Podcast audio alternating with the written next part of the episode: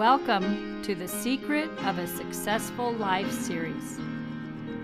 When the Apostle Paul was baptized, God made changes in his life, and immediately he began sharing the gospel with all who would listen.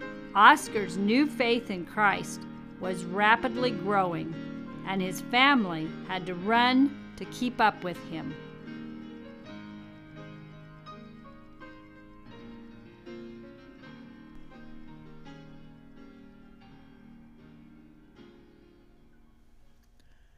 Rosalind, as I told you earlier, my mama was a Sunday school teacher long before Papa became a Christian. At the time, it looked very evident that Mama was a spiritual giant in our household. But after Papa was baptized, he took off on a spiritual growth spurt that kept our whole family running to just keep up with him. Papa was quickly becoming the spiritual leader in our home, and Many people were blessed because of that. When I grew up in our farming community, the first day of March, or soon before that, was a time of change. That was a time when many families moved to another farm. Sometimes those moves were miles away. Not every family owned their farm like our family did. Every March, there were new people in the community to meet. Those of us in the country schools would get acquainted with new friends. This was something both of my parents encouraged me to do. Now that Papa was a Christian, our family took on a new interest in getting acquainted with the new neighbors. One night at the supper table, Papa explained how he had met one of our new neighbors at a farm sale that afternoon. The family had several children, and most of them were school age. Papa encouraged that Mama and I get to know those folks. If they would like to come to church with us, that would be fine, but even if they didn't, we would still be good friends to them. So one afternoon that week, Mama took the buggy to stop by and visit our new neighbors. When she came up to the door of the house, she could hear some unusual screams that sounded like a cat with a bad attitude. Mama knocked on the door and a few moments later, our new neighbor, Elsie Thompson, opened the door holding a wet cat wrapped tightly in a towel. Mama later said Elsie looked like she had just come through the Civil War. She was wet and her hair was hanging down around her face. Elsie opened the door and invited Mama in. With an embarrassed look on her face, she proceeded to explain what had happened. Mama could see that there was a tub of water on the floor with newspapers spread out to catch the water. That afternoon, her little four year old son walked outside to look around and play. When little Clarence got to the windmill, he found a can of kerosene that Elsie's husband Marvin had been using to start the stock tank heater with. Well, the farm cat, that normally was very friendly, walked up to Clarence, who got the idea that maybe the cat needed a bath so little Clarence poured the kerosene on the cat. You can imagine how the cat responded. Clarence came and got Elsie to help take care of the kitty. Although Elsie was not a big cat lover, she just couldn't let the cat have kerosene on it. So she grabbed the cat and brought it to the house to give it a bath because it was too cold outside to do that. That was what was going on when Mama came to knock on the door to visit of all times to have the neighbors come by to visit. Mama explained, Elsie, I think every parent has some experiences like that. Our little Clara has been known to do some interesting things also. By the way, my name is Mary Jones and my husband is Oscar. He met your husband yesterday at the farm sale up the road. We live a half mile east of you. Let me help you with that cat. Mama grabbed a towel and helped Elsie dry off the cat and when let go, the cat ran for safe hiding under the cook stove, where it was nice and warm. After the cat cleared out, Mama helped Elsie clean up the mess, and they sat down for a cup of coffee. Mama and Elsie were on the road to becoming good friends. They visited about their families and where they grew up. Before Mama left, she explained that our family attended the Cedar Grove Christian Church, about one and a half miles north of them, if they would like to come, we would be happy to invite them. But regardless, we were glad they were in the community and we looked forward to getting to know them better. That personal visit Mama made could not have come at a better time to show her true care and love for others. Eventually, Elsie and her family did start attending the church. Now, Rosalind, let me explain how my papa had some influence on that. I've been saying how Papa affected the area we lived. Before he became a Christian, although Mama was a spiritual leader in our home, Mama would never have made a visit like that. Our church family had many good people, but when it came to stepping up and visiting new people, they were slow about doing that. Yet when Papa started to become more and more involved in the church, there were others that were starting to do more including my mama, who often visited other new neighbors with Papa. His care for others was starting to affect the way that others in the church started to care about people. Rosalind, you might not be able to use this in your paper, but I found that truly caring about other people is a key in developing friendships. My papa was good at that, and his love for others was contagious. Just because he was going to church didn't stop him from having good, clean fun and practical jokes when he could. Sometimes we can become too serious in life and overlook the little joys that are there to be seen if we look for them. The attendance was starting to pick up again, in part because of the good work my parents were starting to do in it. That congregation was starting to transform from just being a group that took from others and they were beginning to offer real care and friendship to the people around them. My parents felt very strongly that we should be good friends to all people, caring about them as much as they would allow us to. You know, Rosalind, there are some folks that no matter how nice you try to be to them, they are still mean to you.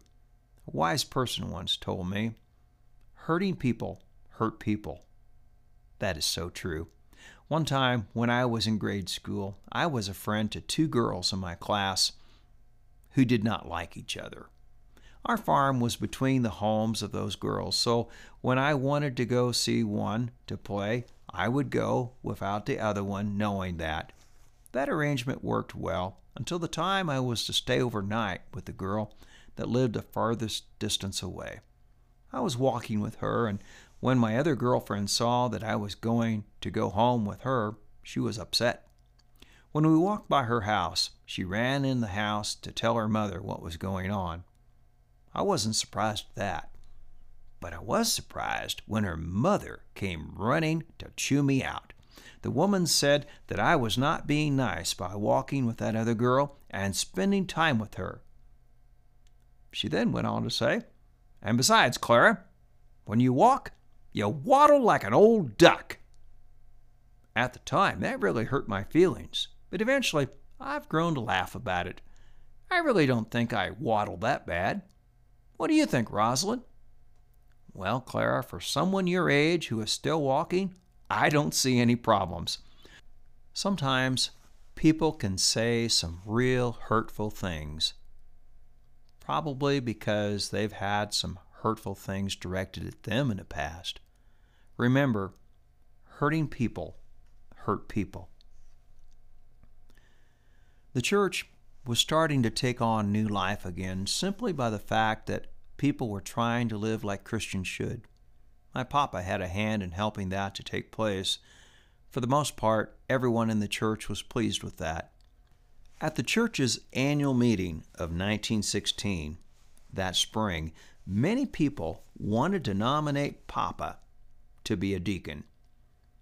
At first, Papa resisted the idea. He used scripture to support that. According to 1 Timothy 3:10, the Bible tells us that a deacon is to be tested first, and then, if there was nothing wrong, he was to serve. It was my grandpa Ralph that said, Oscar, there is no one here that can say you have not taken your life with God very seriously. You've helped to breathe new life into this old church. That is something I should know about since I have been around here most of my life. I would say that you have already been tested, and you've done very well. There were others in the church that agreed and expressed that. So, reluctantly, Papa agreed to take the role of an elected deacon. He said that he had no other guidelines than what the scriptures taught, and that the church could expect him to follow those examples. After the people were walking out of the church building, many of the folks were shaking Papa's hand. Outside in the churchyard, a comment was made that many people did not hear. While Earl Hillner and his wife got into the new car, a few people overheard Earl say to his wife in an upset, emotional tone of voice, Now he's on the church board! In a few weeks, Papa attended his first church board meeting, and he was in for a surprise. During that time period, the idea of a joint board made up of the elders and deacons was just becoming popular with our churches. The position of the chairman of the board was borrowed from the corporations of that era. Rosalind, in my long life, I have to say that the idea of the joint board has become a terminal cancer to our churches. The joint board is not biblical. It would not be long before Papa would clash with the unofficial but official leader of the church over issues that were not in the Bible. It really didn't surprise Papa that the real church boss was none other than the banker, Earl Hillner. Mr. Hillner was only a deacon, but with his position in the community, he carried a lot of weight. For one thing, few people could or would stand up against him on anything. The reason was that he held the mortgages on their farms or loans, and they realized they had to be extra kind to him. Papa had worked hard not to borrow any more money than he had to, so perhaps he was in a better position to stand up to the banker if the need should ever arise. At the first meeting, it came as a surprise for Papa when there was a very short treasurer's report given by Mr. Hillner. The report consisted of what the last month's offerings were. It had long been whispered that the church had more money in the bank. So later in the meeting, Papa asked if that was all the money we had in the church was just what was listed in the checking account. The room became very quiet when Mr. Hillner meekly said, We have some CDs. Papa responded sarcastically, Oh, we do? How much do we have? Every eye in the room was focused on Earl, who reluctantly said, About $3,000. Well, what are we saving that for? With a crackling, almost tearful voice, Earl said, Hard times. Papa responded, With the recent good years in this farming community, we are living in some of the best times we've ever known. Don't you think it would be wise to use some of that money to help the church move forward? I saw on the church's bulletin board that there's a special lecture in Chicago with a former Iowan named J.S. Palmer. What about sending our preacher and his wife out there with all their expenses paid? That way they can keep up with what's going on in the churches and the world. If that helps them, it's going to help us. This is just something I've been thinking and praying about. No one could see any fault against that other than Mr. Hillner's nonverbal bullying that was overlooked. It was agreed that the church would pay for John and Neva to attend the Palmer lectures that were coming up in a few weeks. The Sunday evening before the lecture started, Grandpa and Grandma used their car to take John and Neva into town to catch the train to Chicago. The church was pretty excited about the good things they would come back to tell us about the news of the Brotherhood. On Friday, Papa went to town to pick up John and Neva on their return trip. While they got into Grandpa's car that Papa was driving, he asked the obvious question Well, what did you learn at your special week of schooling, John? Oscar, can we be honest with you? Well, sure you can, John. John started to speak with such a built up supply of emotion, it was obvious he was quite upset. This week was a total waste of time and good money. Wow, something's got you all upset. We better talk about it. Well, Oscar, that guest speaker lives in Chicago. All he could talk about was getting away from the Bible and following the ideas that some of the big churches are pushing in Chicago. Do you remember reading about that fella down in Mexico called Pancho Villa?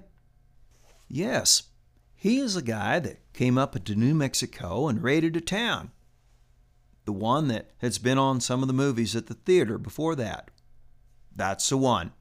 Well, with the revolution going on in Mexico right now, the missionaries of different denominations have come back to the United States until things settle down. There's nothing wrong with that. But church leaders from different groups are proposing that when the revolution is over, that different churches have their own specific section to work in. Like the Methodists have this section, and the Presbyterians have another, and the Baptists another, and Christians another.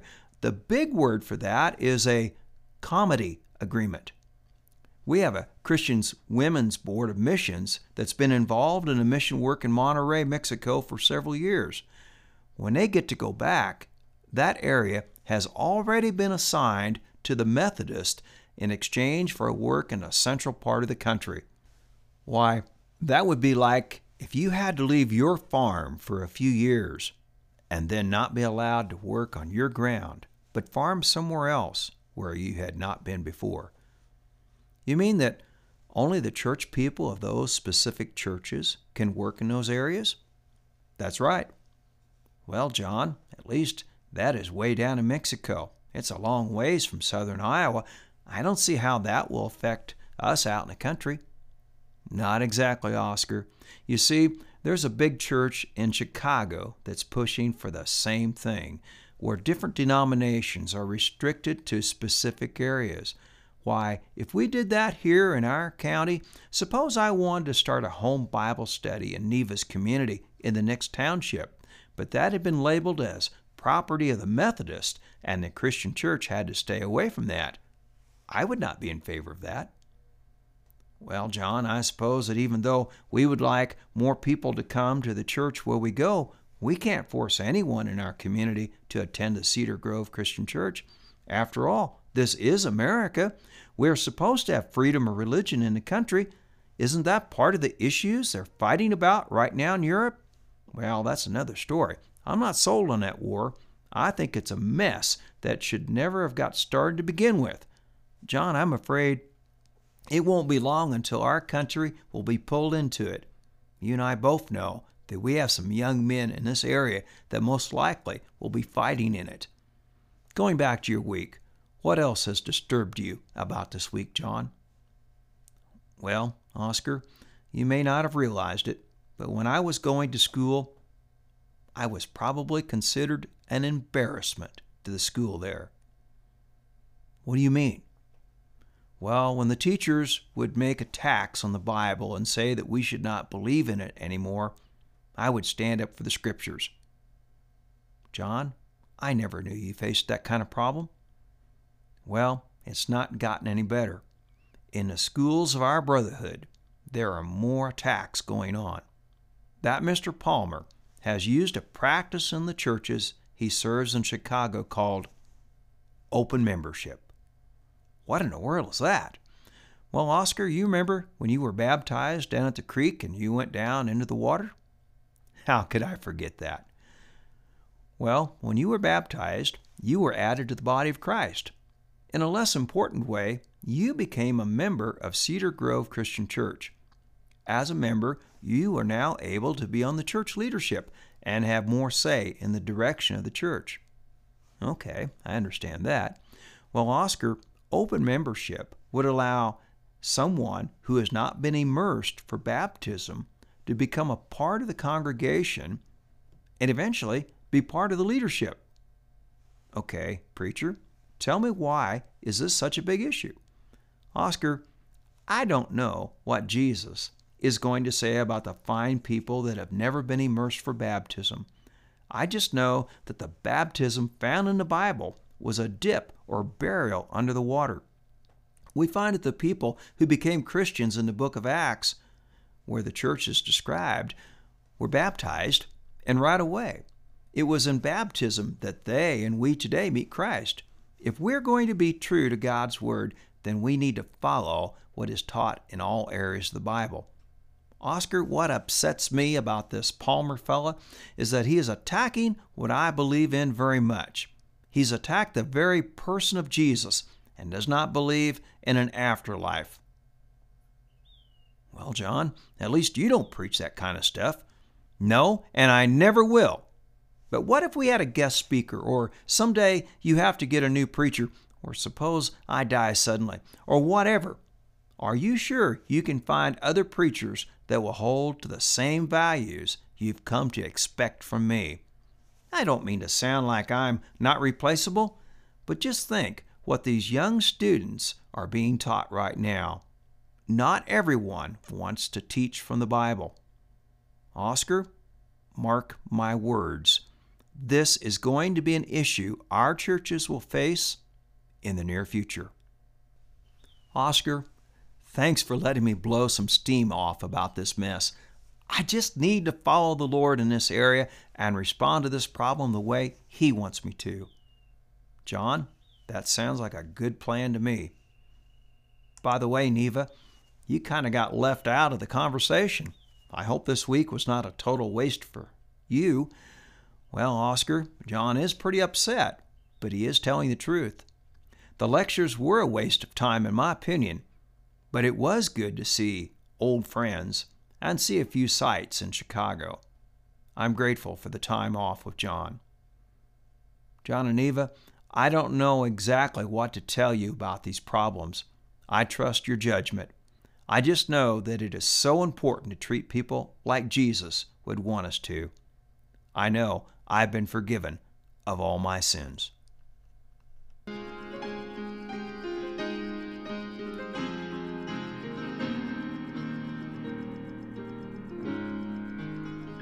Please join us for the upcoming chapters in the Secret of a Successful Life series.